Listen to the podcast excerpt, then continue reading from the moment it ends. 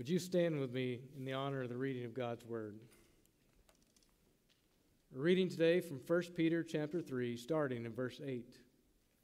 To sum up, all of you be harmonious, sympathetic, brotherly, kind hearted, and humble in spirit, not returning evil for evil or insult for insult, but giving a blessing instead. For you were called for the very purpose that you might inherit a blessing. For the one who desires life, to love and see good days, must keep his tongue from evil and his lips from speaking deceit.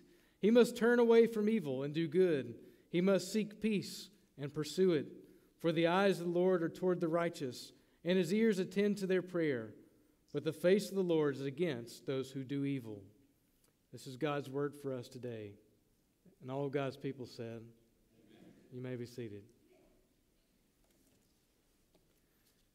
We've been kind of wandering our way through 1 Peter. And, and if you notice in the last couple of weeks, we talked about a few different things. We were told to how we were to behave among the Gentiles. Specifically, it said, here's how you ought to submit to the authorities. Then it talked about submitting in the workplace. Then it talked last week about husbands and wives, and the wife submitting to her husband, and the responsibilities of a husband to his wife. And we saw that last week. Well, this week, he begins by this statement to sum it all up. In other words, how are you supposed to behave in this world? How is it that we as Christians should act and should live as we live out the gospel, to live in a manner worthy of the calling that we have received? And that's where we find ourselves today. And if I could sum up this passage today, it'd be something like this We've been giving, given every blessing. God has blessed us in every way, so we need to in turn give that same blessing to others. The way that God has treated us is the way that we should treat the lost around us, but not just the lost. If you think of it today, we have government and society, the workplace, the marriage relationship. Well, think today, how should we even act towards one another in the church? How is it that we should behave? And it begins there just with those simple words to sum it all up be harmonious, sympathetic, brotherly, kind hearted, humble in spirit. But look at verse 9. We're going to start there and then come back to verse 8. It says, Not returning evil for evil or insult for insult but giving a blessing instead, for you were called for this very purpose, that you might inherit a blessing. Look at the end of verse 9 there. We inherit a blessing. That is, we get all of the blessings in Christ. It's not just that we get heaven. When we studied in Ephesians 1, it says that He has blessed us with every spiritual blessing in the heavenly places in Christ. That in Him we find everything that we need, all the kindness of God is poured out to us. His patience toward us is on display in the gospel. Think about it in, in Romans, how, when does it tell us that God died for us? In Romans, it says, while we were yet sinners, he sent Christ to die for us on that cross. And it was his patience and his kindness and all those things put together. And because we have this great blessing in Christ, we're now supposed to behave in that same way towards our brothers and sisters in Christ, but also even to those that would, that would do evil to us or insult us. Doesn't it say that there? It says, don't return evil for evil or insult for insult, but instead give a blessing. A few years ago, there was a, this popular idea in our culture. There was even a movie called Pay It Forward. You guys remember that movie? I honestly don't think I ever saw it, but it was a big idea in pop, pop culture for a while. And it's still out there. It's kind of this idea we've kind of made it in our culture of, well, maybe when you go through the drive through, you might pay for somebody else's meal, right? And they're in turn, they're not supposed to reward you or pay you back. They're supposed to return that to somebody else. It's a concept of pay it forward. Somebody does a blessing for me, and instead of paying them back, I say, you know what? I'm going to do that same blessing to someone else. And you're supposed to continue this idea. Well, that's not really a biblical idea necessarily. It may not be a bad idea, but it's something in our culture that kind of reflects this. But you look at this in verse 9, and it really is saying, because you will inherit that blessing, because you have all the blessings that are found in Christ, because God has loved you, you can now love others. And you say, well, is that really a biblical concept? Well, 1 John 4 19 says, We love because he first loved us. He loved us, and now we reciprocate and do the same for others. Colossians chapter 3, verses 12 and 13 say this So, as those who have been chosen by God, holy and beloved, put on a heart of compassion, kindness, humility, gentleness, and patience, bearing with one another and forgiving each other. Whoever has a complaint, just as the Lord forgave you, so also should you. Do you hear that in Colossians? There's the same idea. You need to be patient with one another in the church, even when they say things or do things you don't like. Sometimes you have to be patient. And it says, forgive one another. And then it says in the end of Colossians, uh, that verse, it says, just as the Lord forgave you, so should you. And so our example is how we interact with one another is how is it that God has interacted with me? What, how has He displayed His great patience for me, right? And that's what this is pushing us to. So let's look back at this at verse 8. We're going to study this in detail. The first thing it says that we are to do is be harmonious. Your version, your Bible may say of be of one mind. It may say of having unity of mind. It literally means the same mind or same thought. So we are to be together in our thought. We are to be in agreement or concord. Listen, when there's harmony in music, it makes a beautiful sound. You have distinct notes, different notes, and when you put them together, it sounds good. What happens when you're playing those same notes and then somebody hits the wrong note? It's not harmonious, is it? It doesn't sound good anymore. Anybody ever taught a child a musical instrument? Yeah, or, or maybe you think back in school, we all learned little recorders, and you know everybody's blowing on those things, and you don't know what notes are coming out, and it just sounds awful, right? Uh, my daughter wants to learn the violin, and so if you guys are willing to teach her, uh, she definitely needs somebody to teach her. But uh, I'll give you another example. I had a roommate in seminary, and he decided he wanted to learn to play the mandolin. And he would get there and he'd start learning those different patterns and things, and it was awful. And it was terrible. And you live in a small apartment with four other men, and there's this guy with this mandolin just day and night just playing that thing. And it was awful. He hit all the wrong notes. You know, today he plays in concerts and does things. He's fantastic because he kept going. And when you get the notes right, it's harmonious, it blends together. Well, the way that we think in the church, the way we, our attitudes towards one another, the way that we pursue the goals of the kingdom, the way we pursue the goals of the church, says we need to be harmonious in that attitude, harmonious in how we think of one another. In other words, we're not here to cause division and strife. We're not here. You ever meet somebody and they just want to be different just for the sake of being different? And they're going to be divisive just for the sake of being divisive? This is saying don't do that. Be of the same mind. Let's be harmonious. Let's live and dwell together in a good way, a way that makes beautiful music before the Lord. So when we come together in church, let us be of one mind. And we have too much in common, too many bonds to one another through Christ to let division and strife rule and reign among us. I always come back to Philippians 2, and there it says we have the mind of Christ, that we should have the same mind, the same attitude as our brothers and sisters, as we serve together. The second, so that was, it says to sum up, all of you be harmonious. And the second one there is sympathetic. That you are able to understand the weaknesses of your fellow believers. Why? Because we're in this together. There is no temptation that any of you have had in life that I haven't had, right? There's no frailty that you have that you have that I don't have. We're human beings, right? And we all make mistakes, but sometimes we hold other people to a standard that's not realistic. And we wouldn't want them to hold us to that same standard, would we?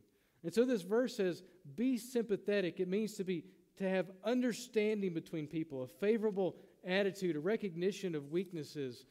Um, I didn't write this down, but I'm going to turn to Hebrews chapter 4 just briefly. If you have your Bible, you can turn there. Talking about being sympathetic, we want to go to our example. And so in Hebrews chapter 4, verse 15, I'll start in verse 14. It says, Therefore, since we have a great high priest who has passed through the heavens, Jesus, the Son of God, let us hold fast our confession. For we do not have a high priest who cannot sympathize with our weaknesses, but one who has been tempted in all things as we are, yet without sin. Therefore, let us draw with confidence to the throne of grace, so that we may receive mercy and find grace to help in a time of need. You hear that? We have a high priest who knows all the sin that we have in our life. He knows all of our weaknesses, all of our struggles, and it says that he is able to sympathize with us, to feel what we're feeling, to understand the temptation and the fragility of our lives. And yet it says he helps us in our time of need. Because he is such a great high priest, he says we can come to him, to his throne, with confidence and grace. Now, we must interact with one another in the same way. We have to be sympathetic. I have to recognize listen, there are days, or maybe you need to realize, let me switch it around so I don't use you as an example, anybody. There are days where I'm going to mess up. There are days where I know that I will sin. There's days where I won't get it right. And you know what I need you guys to be? Sympathetic. To recognize that you don't always get it right either. The scripture is clear. When somebody's got a speck of dust in their eye and you want to get to judge them, the first thing you got to do is get the log out of your own eye. That's what the scripture tells us. And so here in 1 Peter chapter 3 is telling us be harmonious, be of one mind, be sympathetic towards one another. Recognize that we all have weaknesses, but let's love each other anyway. Next it says in the text be brotherly or this is the same word that we get our word Philadelphia from. You guys know it. It means the city of brotherly love, right? So that's what Philadelphia means. Well, we're supposed to have brotherly and sisterly love within the church and for other people. That is, well, some of you, I, want to ask, some of you had siblings maybe you didn't get along with as well. I don't know. But siblings can go through hard times together, right? They can get mad sometimes, they can go through things, but they still love each other and seek the best for one another, or at least they should, right? They're family. Those, those bonds are strong. They're not going to go away. They're tied together. And so, as a church, we're supposed to recognize that we are family. As we go through this world, we recognize that we are in this together. We're family. We're supposed to love one another. In, John chapter 15, verse 13, Jesus says, Greater love has no one than this that one lay down his life for his friends. And he follows up with this No longer do I call you slaves, for the slave does not know what his master is doing, but I have called you friends. For all things that I've heard from my Father, I have made known to you. Listen, if Jesus can love us in that way, say, I love you more than as a brother. If he can love us like that, shouldn't we love one another in the same way? And that's what he's telling us. Listen, we always come back to this. How does Jesus treat us? He loves us. So, how do we treat one another? With brotherly love and kindness. We're supposed to treat everyone in the right way. Next in the text, in 1 Peter chapter, we, chapter 3, verse 8, it says, Be harmonious, be sympathetic, be brotherly. Then it says, Be kind hearted. So, next, we're told to be uh, kind hearted, which means compassionate, tender hearted towards one another. Ephesians chapter 4, verse 32 says, Be kind to one another, tender hearted, forgiving each other, just as God in Christ also has forgiven you. Again, this same idea. Let's be compassionate. Let's help one another. Let's desire to seek the good of one another. How many of you ever just been angry at another church member? Yeah, I mean, we do, right? And you're not going to find another church where that same thing isn't true. You're not going to find that anywhere. We're always going to have mistakes. And when I said that a minute ago, my, my daughter was pointing at one of her siblings. But she's got to be compassionate, right? The Lord's called us to be compassionate, to be understanding in our interactions with one another. The last thing it tells us to do in this text is to be humble in spirit. The last one is just to be humble. It's the opposite of boasting or bragging. There's a recognition that we are not above anyone else, that we're all of equal worth before God. Again, when we studied Philippians 2 a, a while back, we've studied at least once since I've been here, it says Jesus humbled himself and took on a body like this, became a man humbled himself to the point of even obedience to death on the cross. If Jesus can humble himself in that way, how much more should we humble ourselves before one another? Now, I, last week we talked about uh, the wife, we talked about uh, the humility, the meekness that was there, the quiet and gentle spirit. And, we, and I told you last week, listen, that didn't just pertain to the wife. It doesn't just pertain to the woman because it's the same idea in this text. I want you to be humble in spirit. And we talked last week about how Jesus said he was humble in spirit. And if you come to him, he's lowly and, will, and gentle and would give you rest. And he said he's humble. And again, if Jesus can do it, then so can we. And you begin to say, well, I'm upset by this because we're not talking about just people in the church, right? I get that I should love the, my brothers and sisters in the church. I should be patient, deal with things even when I don't want to. But what about the rest of the world as we interact with the community around us? I don't really want to do that, Pastor. I don't really want to, you know, when they insult me, I just want to get on Facebook and give it back to them, right?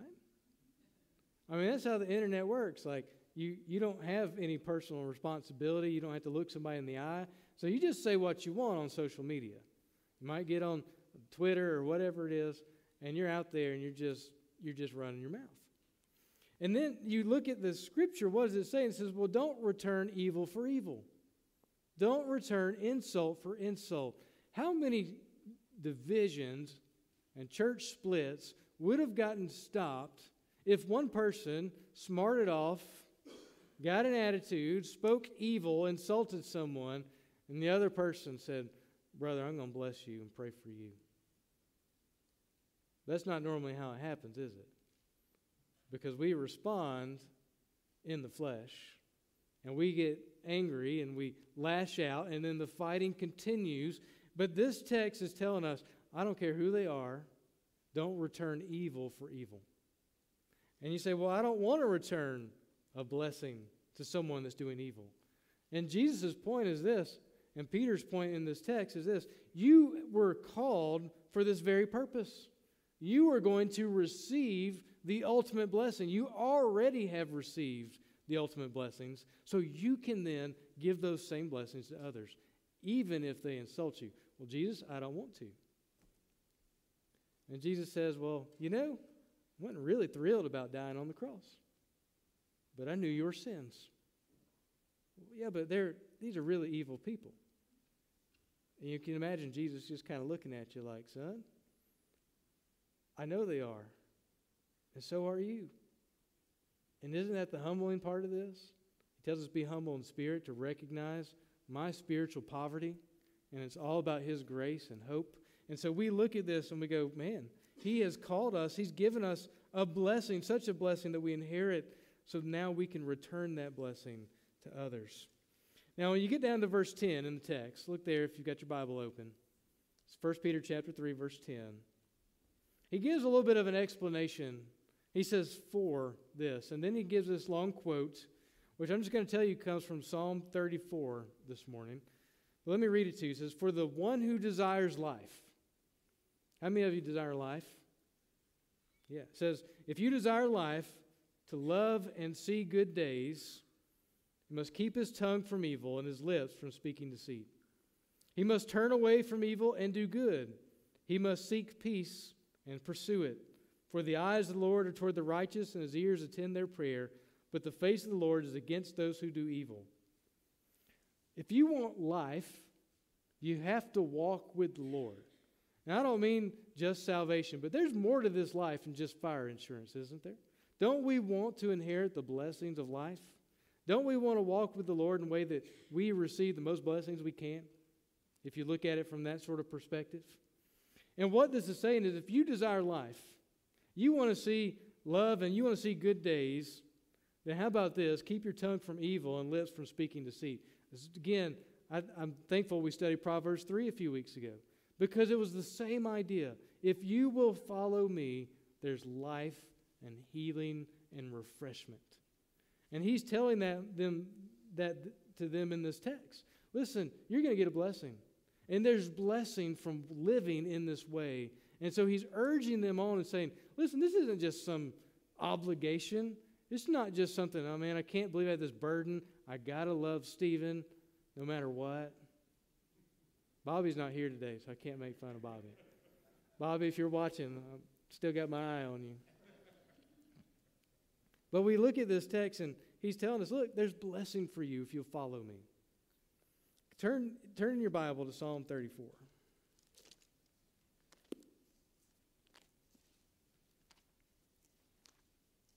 There are parts of this psalm that are referring and pushing us towards Jesus, the Messiah who would come.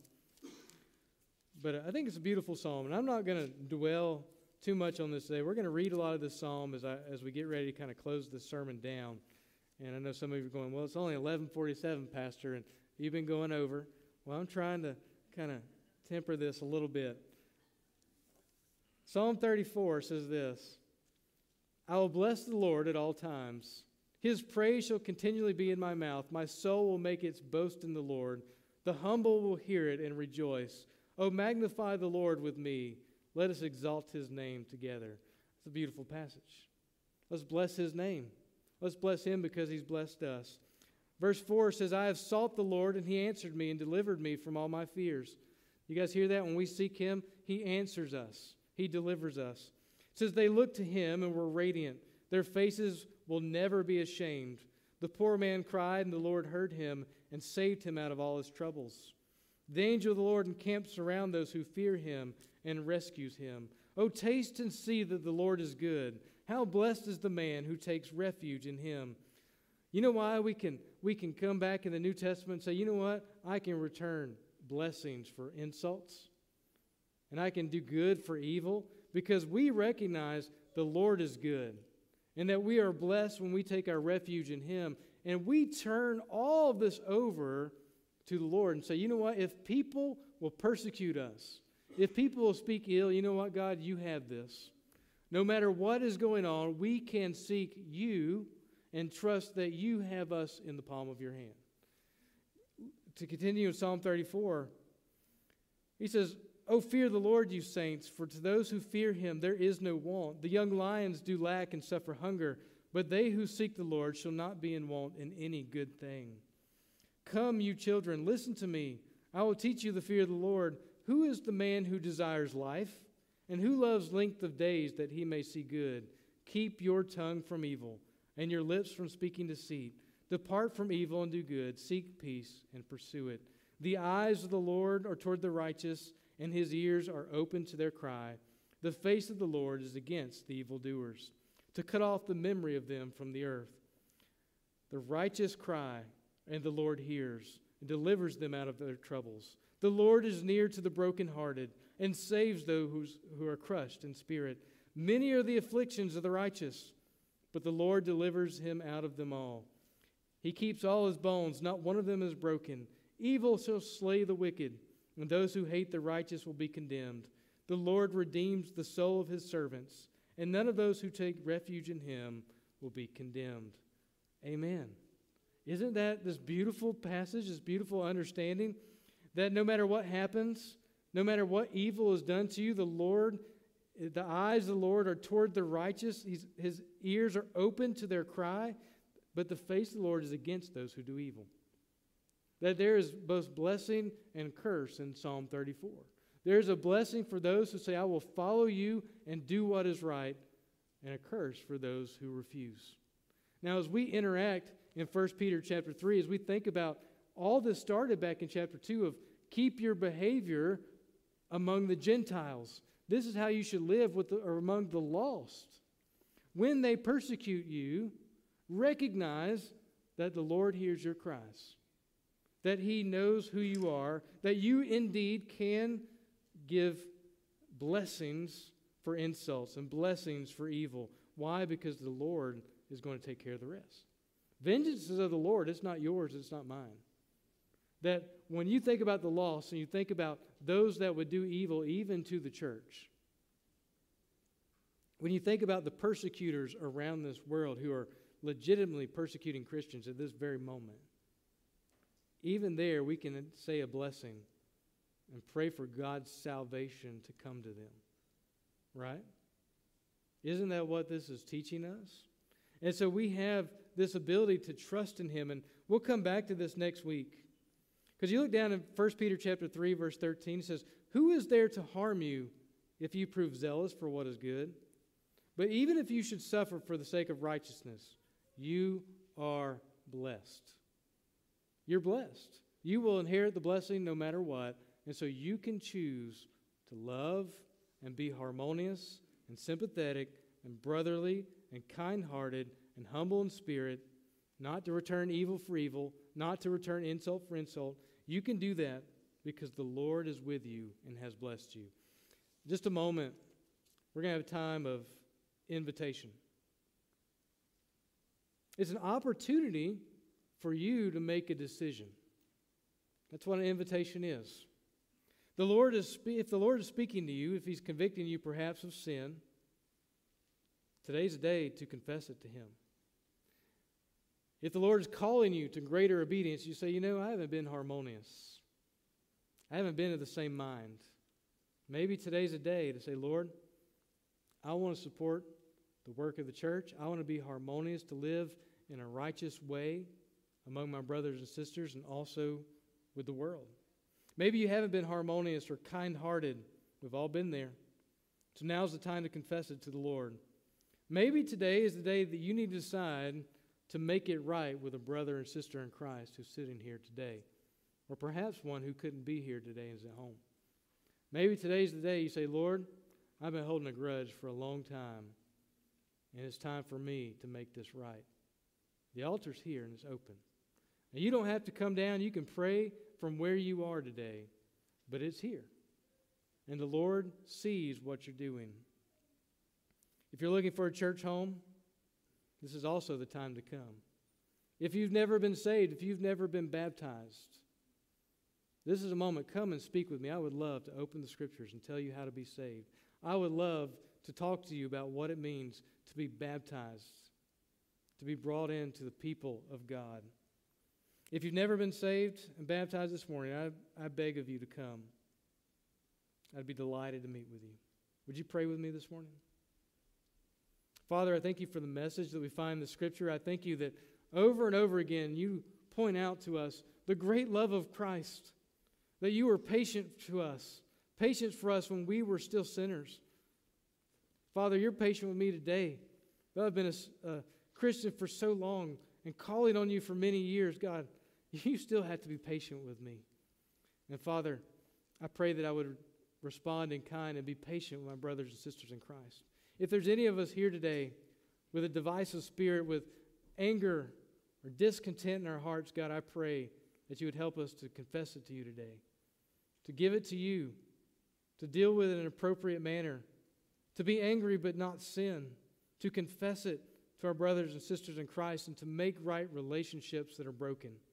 Father, I pray that you would help us to do that. And Father, I pray this in Jesus' name. Amen.